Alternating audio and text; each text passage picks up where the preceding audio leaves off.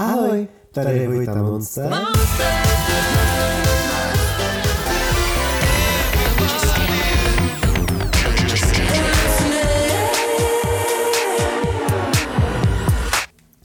A právě posloucháš další epizodu mého hudebního podcastu Deskonomie. Dnešní epizoda se jmenuje Pět nocí s Madonou. A přesně o tom taky bude, protože před měsícem jsem byl na prvním z pěti koncertů Madony, naší královny popu, v rámci The Celebration Tour. Čemu se musím přiznat, tak uh, před asi deseti lety by mě v životě, ale fakt v životě nenapadlo, že někdy vůbec půjdu na koncert Madony. Natož na pět koncertů v rámci jednoho světového turné. Proč? No, protože tehdy byla samozřejmě éra Gagy a pro mě Gaga znamenala, stále znamená hodně, ale tehdy byla pro mě jenom Gaga. Prostě nikdo, jenom Gaga. Ještě Nicki Minaj. ale tím, že Madonna tehdy hodila na ní dost velký hate v roce 2012, nevím, jestli jste o tom slyšeli, že pokud ne, tak Madonna nazvala Lady Gaga právě, že je redactive, neboli reduktivní, že přejde prostě, ale samozřejmě to bylo v rozhovoru, který byl trošičku sestřihaný jinak do toho vysílání, než jak ve skutečnosti byl, ale nebylo to o tom, jakože what do you think about Lady Gaga? It feels hmm, reductive. Tam byl prostě střih. Takže já jsem samozřejmě viděl tu zkrácenou verzi, takže jsem začal Madonu strašně hejtovat za to, že tady urážím moji milovanou Gagu a tím pro mě skončila a nebral jsem mi nikdy jako tu krávnu popu, protože já jsem jako královnu tu Gagu. Takový prostě 13 letý týpek, jako teplej. no, co chcete. Ale v roce 2015 jsem se díval na živě na předávání cen Grammy, kde právě Gaga vystupovala s Tonym Bennettem s Cheek to Cheek. A ten večer vystupovala na Grammych i Madonna s jejím novým singlem Living for Love. Living for Love jsem v té době možná znal z očka, ale já jsem fakt tu Madonu nějakým způsobem úplně nevnímal. A uh, ten single se mi docela líbil a teď mu prostě bylo to živé vysílání, uvedli tu Madonu a já jsem se na to díval a byl jsem takový, že ty vole, jako, jako dobrý, jako super, bába zvládá, bába super. a fakt mě nadchla a díky tomu jsem zjistil, že vydává nové album Rebel Heart, že pojede na turné a že bude i v Praze. A tím pádem jsem měl tehdy poprvé na Madonu v roce 2015 na Rebel Heart Tour do Prahy a tím začala Madonna mít místo v mém srdci. no, takže takto asi na úvod k, k královně popu a k našem intimním vztahu, který spolu máme.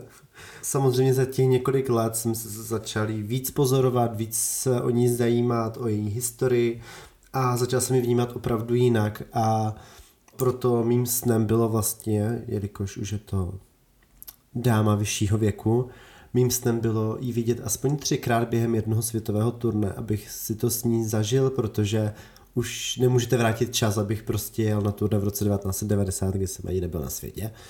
Tak jsem si to chtěl dohnat tím, že pojedu víc v rámci toho jednoho koncertního turné a můj sen byl prostě tři koncerty. A to jsem si letos prakticky splnil a jel jsem dokonce na pět omylem, co to tak jako nějak stalo. a žil jsem si prostě svůj úplně best life ever. I když jsem byl unavený, byl jsem vyčerpaný, byl jsem nemocný, ale všechno stálo za to. Každý večer, každý moment, všechno. Tak, než se dostaneme k The Celebration Tour a k celkové show, tak ještě jsem si pro vás teda připravil pár zajímavostí. O tomto turné se začalo mluvit po tom, co Madonna vydala v roce 2022 své poslední kompilační album Finally Enough Love 50 Number Ones. Jedná se teda o remixové album, kde najdete 50 number one hitů, které se umístily v Billboard Dance Club Chart. Jedná se tedy o sbírku 50 madoniných oblíbených remixů za vlastně 40 let její kariéry. Po vydání této kompilace na YouTube Madonna zveřejnila právě jako promo k Finally Enough Love video, kde uh, měla několik otázek a jedna z otázek právě byla, zda by mohla jet na nějaké Greatest Hits Tour. A ona sarkasticky odpověděla, chcete, abych jela na turné. Zde byly takové první vlaštovky, kdy se začalo vnímat, že se nejspíš něco chystá. Začátkem tohoto roku v lednu začaly mizet všechny Instagramové příspěvky z Madoniného účtu. Takže se začalo spekulovat o tom, že se chystá nějaké velké announcement, nějaké velké oznámení. A taky se tak stalo. 17. ledna došlo ke zveřejnění The Celebration Tour. You wanna dance? Yeah.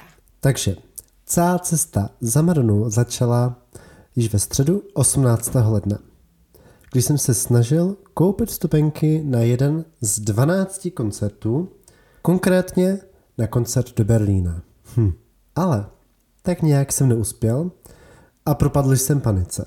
Jelikož jsem chtěl konkrétní lístek, a to VIP Early Entry do Golden Circle, pokud nevíte, co to znamená, jedná se o vstupenku, kde kromě dárku dostanete i přednostní vstup do oblasti k tomu určené. Pokud tedy máte nějakého oblíbeného interpreta, tento typ vstupenek vám určitě zajistí přední řadu. Záleží ovšem, kolik celkově lístků jde do prodeje. Každopádně, mě tento lístek do Berlína utekl. Doslova mrknutím oka. Kupoval jsem ho v práci a moje kolegyně se strašně divily, proč mám furt takové nervy. A opravdu nevěřili tomu, že za těch pár vteřin, co jsem jenom načetl ten Ticketmaster, se mi to nepovedlo. Mně se nepovedl koupit lístek na koncert s presale kódem. Nechápu to. Ale jelikož se jednalo vlastně o fanouškovský presale, což znamená předprodej, to znamená, že se třeba registrujete u toho umělce na jeho newsletter nebo si koupíte jeho nové album, každý umělec to má trošičku jinak, tak vám potom přijde unikátní presale kód, který můžete vlastně použít k přednostnímu nákupu vstupenek. Ale tam nejdou všechny vstupenky, jenom omezený počet. A z toho omezeného počtu mi teda ušel můj lístek VIP Golden Circle Early Entry ale zachoval jsem klid. Nádech, výdech, prostě mi nevyšel Berlín. Následující den šly vstupenky do Paříže, tak jsem to zkusil a tam se to povedlo. Původně jsem měl v plánu jít teda na tři koncerty, o kterých jsem mluvil. Ale, protože i ceny lístků rapidně stouply, nejenom naše zálohy na plyn, tak jsem si koupil jenom jeden. Samozřejmě mi to nedalo, a další den, když šli oficiální lístky do prodeje, jsem si teda koupil druhý, jelikož Madonna oznámila dva koncerty v Paříži. Přece, když už jednou jedete do té Paříže, tak už tam zůstanu i tam na ten druhý večer, jo. No, celkem tři dny stresu. Byli za mnou a přede mnou deset měsíců čekání. Ale víte, jak to je. Síla myšlenky je základ. A když si něco manifestujete a ze srdce si to přejete, tak to k vám potom přijde. A to se mi přesně taky stalo. V květnu mi totiž napsala jedna faninka, se kterou jsme se seznámili v Londýně během Madame X Tour díky N. Napsala mi, že prodává pár lístků na Madonu. Když mluvím o pár lístcích, myslím tím, že jich prodává asi 15. Madonna totiž díky velkému zájmu přidala pár koncertů a z 12 původních, které byly dedikovány pro Evropu, se stalo 27. Podle mě to jediné, co se Madoně honilo v hlavě, bylo Please, these gays, they're trying to murder me. Ale Borka to zvládla. Každopádně, někdy v květnu jsem si teda koupil třetí lístek. Třetí koncert v Kolíně. V Kolíně nad Rýnem. Ne v té poslední stanici před Prahou, když jedete vlakem. A jelikož jsem věděl, že pojedu i do Kolína, a v Kolíně měla Madonna taky dva koncerty, a já měl lístek na ten druhý koncert, tak jsem se samozřejmě snažil najít lístek na ten první. Jenže víte co, přišlo léto, tam máte nějaký aperol, tam jdete na festiák, tam jedete na dovču, tam na něco šetříte a jelikož jsem už měl dva VIP lístky, právě jeden do Paříže, jeden do Kolína, a jeden ten levnější lístek ještě v Paříži, tak jsem myslel na to, že si ještě chci koupit, třeba na poslední chvíli, ten lístek na ten první koncert, který se bude odehrávat v Kolíně a za nějakou prostě normální, rozumnou cenu. A hádejte, co se stalo. Napsal mi kamarád.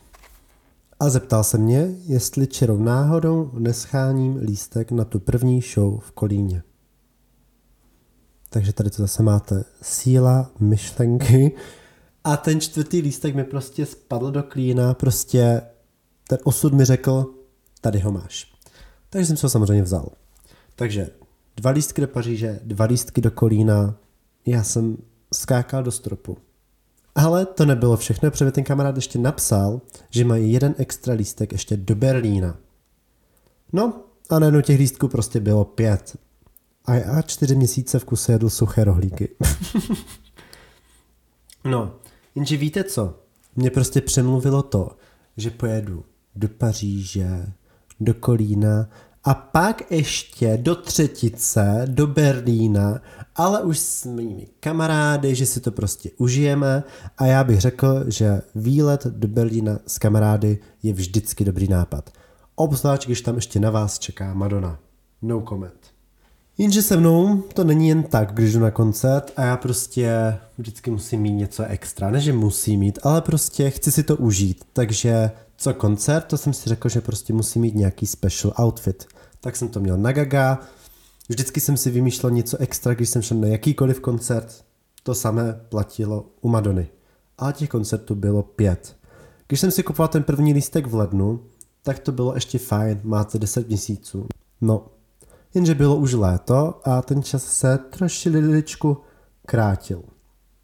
Naštěstí jsem doma velice dobře zásobený a nějaké outfity jsem už měl tak jako předchystané. Ale měl jsem svůj sen, co si vezmu na první show. A jednalo se o košily. Konkrétní barvy s konkrétní věcí na sobě. Já jsem si chtěl prostě z korálku vyšít portrét Madony. A v létě už na to byl opravdu nejvyšší čas začít. Ale najít tu správnou košili v té správné barvě, ještě za nějakou normální cenu, bylo něco neskutečného. Prostě já jsem měl pocit, že najednou tyhle košile se vůbec nikde nedělají, nebo to bylo strašně moc drahé, nebo to mělo nějakou kapsičku, nevím, prostě vždycky se mi tam něco nelíbilo. Prolezl jsem pánské oddělení, dámské oddělení, všechno, až jsem jí nakonec našel. Já jsem našel přesně tu košili té barvy, kterou jsem chtěl. Ještě k tomu byla ve slevě a stála mě asi 280 korun. To chceš. Prostě ta manifestace funguje. Já vám to říkám. Pozitivní myšlení přináší to, co chcete. A jedno, jestli je to parkoviště, parkovací místo před barákem, anebo jestli je to lístek na Madonu nebo košile, to je jedno, prostě když to chcete a myslíte na to, tak to za váma přijde. Takže mám košily, koupil jsem si skleněné korálky, mohl jsem začít. Překreslil jsem si ten portrét Madony, který jsem chtěl na tu košili. Jedná se o moji jednu z nejoblíbenějších fotek, kterou má, ještě k tomu z tohoto roku, takže to bylo velice aktuální. Překreslil jsem to na tu košili a začal jsem šít. Měl jsem na to asi tři měsíce. Tak tak jsem to zvládl, musím říct, že jsem ji dokončil prakticky v den od letu ve dvě ráno. Trošku jsem to zjednodušil, to, udělal jsem tam prostě ty rysy, bylo to tak plus minus, jak jsem si představoval, udělal jsem tam náznak té koruny, kterou jsem úplně nestihl dovytvarovat, ale bylo to. Já bych ale ještě chviličku rád zůstal u té košile, protože Historka z košily prakticky pokračuje do dnešního dne, bych řekl málem. Před pár dny jsem se viděl s takovými těmi rodinnými přáteli. Takové ti tetičky a strejdové, se kterými prostě vyrůstáte a jejich děti, které jsou vaši vrstevníci a vlastně jste takový ti přátelé na život a na smrt. Prakticky nás takových 4 až 5 rodin, co se tak vždycky jako pravidelně stýkáme. No a já jsem na sebe vzal celý ten outfit, vzal jsem k tomu ty stejné kalhoty, vzal jsem si tu košili, prostě jsem se opět cítil dobře, že všem ukážu, jak jsem si tři měsíce prostě tady drbal s nějakou vyšívkou. No a bylo pár vaječňáků, bylo pár skleniček proseka, teď když nad tím přemýšlím, tak je to fakt docela vražená kombinace. Ale mojí mamku napadlo nic lepšího, než mi tu košili pochválit, jakože jo, super, to se ti povedlo, ale přišlo její ale. A to bylo to, že tam vidí jako sice tu Madonu, protože ví, jaká je to fotka a jaké ty rysy by tam měly být, ale že jí to připomíná obal veselé krávy. Veselá kráva, my víte asi, co tím myslím, takový ten sír kulatý s tou krávou, která má ty náušnice. A popravdě já jsem se tomu jako zasmál, protože jakože, jakože haha, jakože chápu, co tím myslí. Jenže těch ostatních asi 12 lidí se k tomu začal tak nějak jako přidávat a byli takový, jo, tak ty máš jako krávu na košili. Já jsem si říkal, jako co tam jako vyšíváš a já úplně, stop it, don't, don't do that. A najednou vás začali prostě poučovat, jakože ty jsi to měl udělat takhle, no to bych udělal jinak. Vole, tak mi ukaž, jak byste vyšel. Ukaž mi to. Ukaž mi to. No. Ne. Prostě, jak se na mě obulo prakticky těch deset lidí asi. Já jsem to fakt neunesl a já jsem se tak jako, jako fakt jsem se rozbrečel. fakt jsem odešel pryč a strašně to mrzelo. A mojí mamce to došlo, že prostě to nebylo perfektní načasování, ale už se to prostě stalo. Takže jen jsem chtěl říct, že mám prostě uh, veselou krávu na košili. ale mi se ta košile líbí, já ji prostě nosit budu. No, teďkom teda zpátky k mým přípravám na koncert. Kromě ale této košile jsem si vzal ještě další dva teda starší outfity, konkrétně ještě jedno červené kimono, které jsem si šil tak dva roky zpátky a právě jsem se inspiroval kostýmem Madony, který měla na Rebel Heart Tour na Iconic a byla taková kombinace taky s Nothing Really Matters, kdy vystupovala na Grammych v 90. letech. A pak jsem si vzal ještě moje oblíbené a se stal můj nejmenovanější outfit, který jsem kdy udělal a to bylo sako na Madame X Tour. A čtvrtý outfit, který jsem si vzal sebou, byl můj cowboy look z letošního Prideu, který jsme měli společně s Fatal Vanity. Ale ten jsem si samozřejmě trošičku víc přizpůsobil tomu, že ty koncerty byly v listopadu a že venku už není 35 stupňů. A jako pátý outfit, pokud vás teda zajímá, co jsem si přichystal na ten poslední koncert, tak to byla taková druhá challenge, protože jsem si chtěl udělat Outfit inspirovaný takovým tím ikonickým zlatým korzetem, který vždycky nosila Madonna, vždycky, kterou jednu část kariéry nosila Madonna od Jean-Paul Galtiera. Takový ten zlatý korzet, který byl svázaný z více stran a měl ty zlaté ikonické kornouty, jako prsa. Takže jsem si ušil tím zjednodušenou samozřejmě verzi, protože já stále nejsem nějak aktivní, nějaká aktivní uh, švadlenka. a ušel jsem si teda tímto tvarem inspirovaný korzet na ten pátý koncert v Berlíně, který se uskutečnil až na konci listopadu, takže jsem měl asi tři dny, protože jsem pracovně byl mezi tím pryč, abych ten outfit dokončil. Stihl jsem to. No, a teď teda k těm cestám. První dva koncerty jsem měl teda v Paříži, tam jsem odlítal v sobotu a v neděli byl teda první koncert, na který jsem měl teda VIP lístek. Golden Circle Early Entry. V sobotu, když jsem přiletěl na letiště, unavený, sotva jsem to stíhal tak nějak, tak jsem zjistil, že Air France stále overbookují letadla. Takže jsem na přepážce zjistil, že já se tam vlastně nevejdu. A že mám počkat 40 minut před odletem, aby mi řekli, jestli letím nebo ne. Takže jsem byl takový OK, tak co mám dělat? Nic, prostě normálně běžte jako security check, běžte k tomu gateu a my vám v, 19, v 9.20, pardon, v 9.20 řekneme, jestli letíte nebo ne. Ten let byl v 10 a já OK, tak prostě počkám, no. A nakonec jsem se vešel, takže všechno bylo v pohodě. Odletěl jsem do Paříže, přijel jsem na byt, který jsem měl pronajatý přes jednu paní. A zjistil jsem, že to je 10 minut pěšky od té arény, kde další večer půjde koncert Madony. Takže jsem se vybalil, Zjistil jsem, že můj vyžehlaný outfit, moje vyžehlaná košelka je úplně zmačkaná, takže jsem ji žahril zcela zbytečně. Anyway, doteď nechápu, jak se mi podařilo spadat do jednoho příručního zavazadla a batůžku, který byl skoro poloprázdný, ale zvládl jsem to.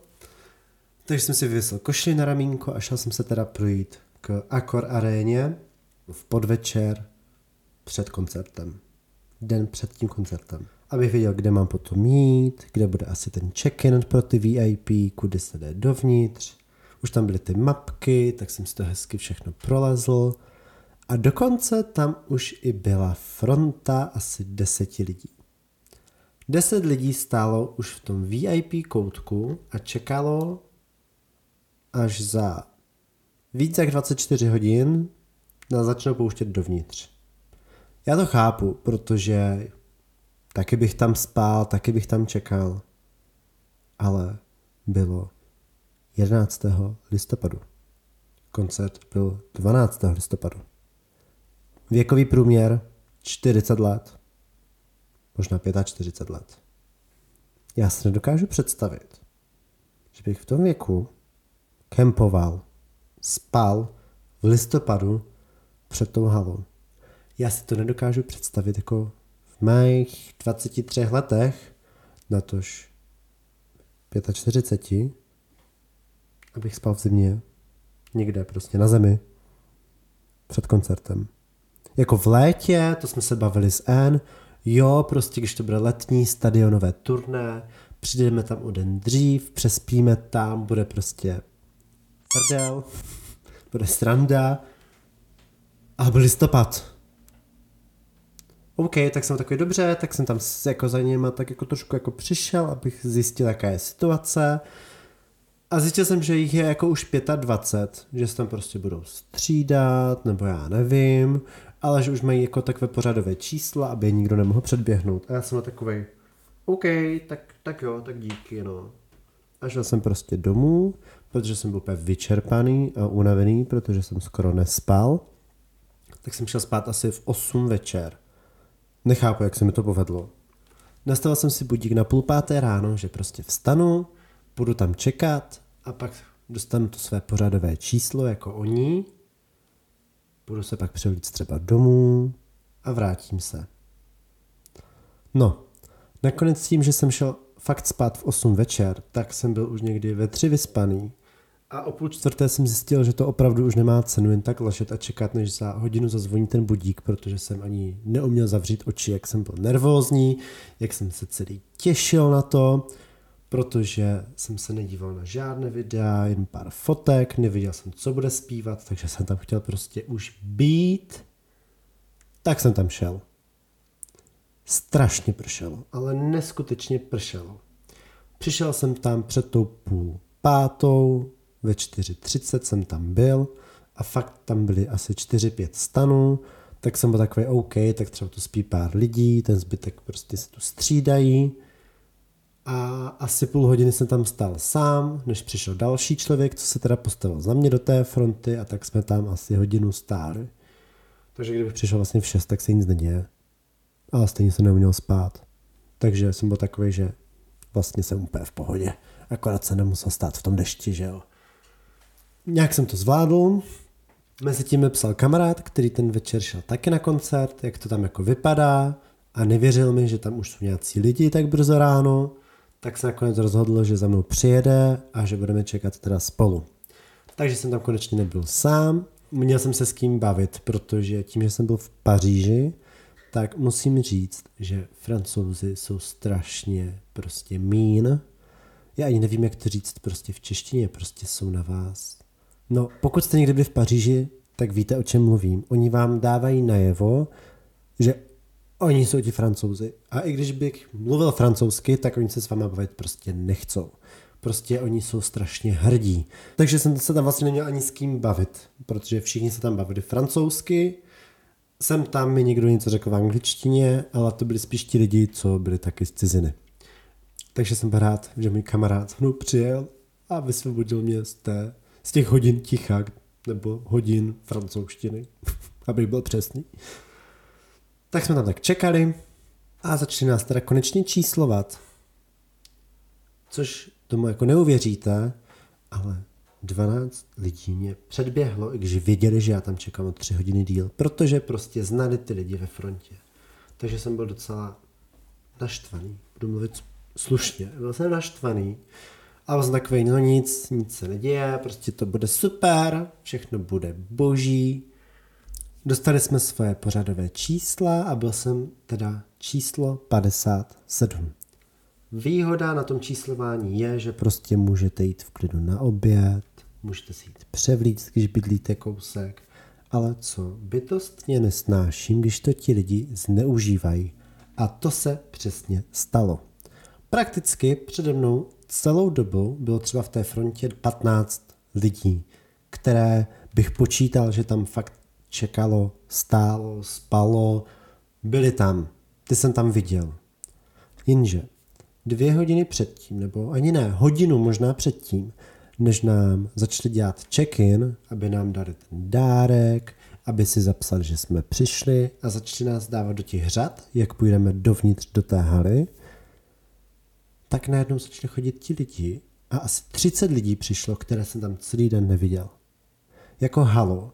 A ještě, co mě jako víc naštvalo, bylo to, že oni přišli večer předtím pro to číslo a vrátili se prakticky za 24 hodin do té fronty. Oni tam prostě celý den nebyli. A co to je za čekání, jako? Já bych jim to vzal a jdou prostě nakonec, protože to nebylo vůbec fér. To jsem tam mohl taky ten den předtím vole přijít, nebo týden předtím napsat si jedničku a halo, byl jsem tu před týdnem. To je úplná blbost. To vůbec nedává žádný smysl tady tohle. To má být od toho, ať si můžete jít v klidu odskočit, nebo si dát sprchu, když, nebo já nevím. Prostě nejsi tady víc jako hodinu a půl, mazej prostě nakonec. Takhle bych to řešil. No, to se prostě nestalo, takže jsem se snažil uklidnit, že to je v pohodě. Nic se neděje, koncept bude super, dostanu to místo, co chci a bude to fajn. A to se taky stalo. S kamarádem jsme byli na těch prostě skvělých místech, tam, kde jsme, bychom se prakticky normálně nedostali, protože jsme měli vlastně Golden Circle, ale i ten byl rozdělený na víc částí a my jsme byli nakonec v té části, kterou, za kterou byste si normálně měli připlatit ještě víc v Dancetéry, to byla taková část mezi dvěmi pódy, ale tím, že těch early entries těch přednostních vstupů a celkově toho Golden Circle se prodalo hodně lístků, tak nám to prakticky spojili dohromady, aby jsme měli víc místa a tady tyhle ty menší sekce spojili jenom do jedné, které byly jenom z jedné části, teda toho pódia. Takže první večer dopadl výborně, skvěle jsem si to užil, další večer jsem měl sezení, takže jsem mohl přijít až večer, každopádně dopoledne jsem šel ještě do Louvru a na Notre Dame a tak dále, takže jsem si udělal takový ten krásný francouzský den, večer zase Madonna a další den večer jsem přijížděl do Kolína, kde jsem jel busem, do Kolína jsem dojel někdy v pět ráno, co chcete dělat v Kolíně v pět ráno, ještě k tomu, když se vám recepce otvírá až v 8, takže jsem tři hodiny chodil prostě ve tmě po Kolíně, a díval se na památky. Ještě, že moje mamka teda vstává brzo, tak jsem si s ní mohl aspoň půl hodiny nebo tři čtvrtě hodiny volat, než došla do práce. tak to mě docela zachránilo. Každopádně. V Kolíně jsem měl vlastně první večer taky sezení, takže jsem měl celý den, kdy jsem si podíval do galerii, podíval jsem se do jejich slavné katedrály, večer jsem šel zase na Madonu a další den jsem měl ještě poslední VIP lístek v Kolíně. Tam jsem šel čekat kolem půl osmé ráno a nikdo tam nebyl. Takže v Paříži prostě crazy, šílené, hlava na hlavě, lidi tam čekali prostě už den předtím a Kolín prostě na pohodu. Nakonec jsem zjistil, že teda přede mnou byli tři lidi, akorát šli na snídaní, takže jsem to pochopil ale tam jsem si úplně užíval ten, ten čas, protože tím, že nás tam bylo prakticky maličko a přišel jsem tam a myslel jsem si, že jsem první, tak jsem si vzal sebou papír a tušku a začal jsem si psát ty čísla, takže jsem napsal to číslo a to jméno, takže tím, že tam byli ti tři lidi, tak jsem to jen prostě přepsal, ale nic se neděje. No a teď vždycky někdo přišel, tak já jsem napsal to číslo na ruku, napsal jsem to sobě na ten papír a vedl jsem tady tu jakoby registraci v uvozovkách, aby ti lidi věděli prostě, kam se mají potom zařadit v té frontě, ať si můžu prostě odejít a tak dále. Naštěstí tolik lidí tam fakt nebylo, takže to bylo velice fajn, bylo to velice přátelské, hodně jsem se tam seznámil právě s novými fanoušky, kteří byli strašně fajn, byli velice milí, příjemní, takže to jsem si fakt neskutečně užil, ten kolín. Ale právě tam začaly vznikat pak takové ty vtipné situace, jak ti lidi prostě tam přijdou a poprvé mají třeba tenhle ty blízku a úplně jsou z toho zmatení, tak já jsem mi vysvětlil jako, že ano, ve čtyři hodiny máme prostě tady check-in, což znamená, že nám přidají ty dárky, na zapíšou si, že jsme přišli, pak začneme dělat tu frontu, pak až uděláme tu frontu, tak nás odvedou k té aréně, kde uděláme už toho finálního hada, pak nás možná pustí dovnitř podle toho, jestli Madonna bude v dobré náladě nebo ne, aby nás teda pustili do toho vnitřního prostoru, protože víme, že Madonna má určité uh, maníry, za kterýma, díky kterým je možná slavná, ale to samozřejmě chápeme. Takže jsem mi vždycky dělal takový ten toho organizačního člověka a pak právě jeden fanoušek vždycky za mnou chodil, hey Mr. Manager, a já yeah. Takže to bylo takové, takové jako vtipné. Tady jsem šla teda jako čtvrtý do toho vnitřku, do, toho, do té haly. Tak to byl takový krásný jako pocit, že si můžete vybrat, kam se postavíte. Předtím, že máte ten early entry, tak to není takové to davové šílenství, jak otevřou ty dveře a vy prostě utíkáte a perete se o to místo. Tady je to opravdu trošičku klidnější, jak kde bych řekl, ale zatím většina těch early entries, které jsem měl, tak šli tím klidnějším způsobem, že nás opravdu doprovázeli na to místo, nemohli jsme předbíhat, aby to bylo fair pro každého, tak ten, tak ten uh, vstup do té haly byl velice poklidný a stejně tak tomu bylo v Kolíně, takže tam jsem měl jedinečnou možnost si vybrat opravdu to svoje místečko. Tak, a pak z Kolína jsem měl teda autobusem zpátky po koncertě teda do Prahy, pár dní jsem byl v práci, byl, myslím, pak Black Friday, takže takové to, takový ten náročnější týden. Nakonec jsme ještě s kamarády odjížděli do Berlína, kde jsme si to úplně neskutečně užili, ale musím říct, že na konci toho listopadu už byla fakt zima. A v Berlíně s kamarády jsme teda přijeli v 6 ráno k té hale, ale opravdu, když už byl venku ten sníh, tak už trošičku víc mrzlo a tam už byla trošičku ta zima ale uh, tím, že jsme měli obyčejné stání, tak tam už ten boj o ty místa teda proběhl, ale uh, byli jsme úplně vepředu taky uh, u pódia, jak to bylo rozděleno na ty sekce, tak jsme se dostali jakoby úplně ke konci toho pódia, takže na to místo jsem se opravdu hodně těšil tím, že budu mít pohled na celé to pódium, ale uh, to stání opravdu byl mazec, jak se tam ti lidi vrhali, běželi, hlavně v tom Berlíně teda ta organizace byla šílená, protože vy máte vstupenku, kterou vám naskenujou, pak procházíte nějakou tím strašně rychlým security check, který prakticky nebyl, takže já jsem byl z toho strašně zmatený, že se nepodívali, jestli máte spolu sebou nějakou zbraň,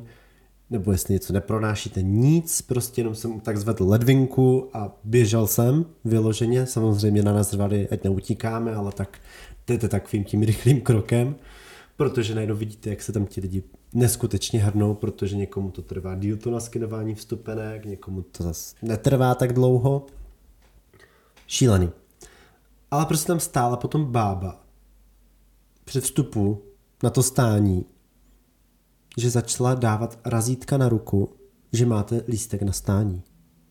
Ty vole. Jako sorry, tam ti lidi se úplně hnali, a ta bába prostě vám nedá to razítko, protože vy máte rukavice.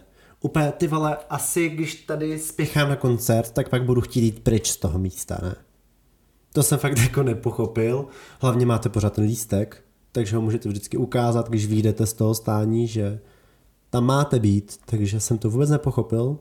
To je taková jako jenom takový detail, který eh, nás trošičku zdržel, ale stejně jsme byli na těch místech, na kterých jsme chtěli být, takže se všecko podařilo.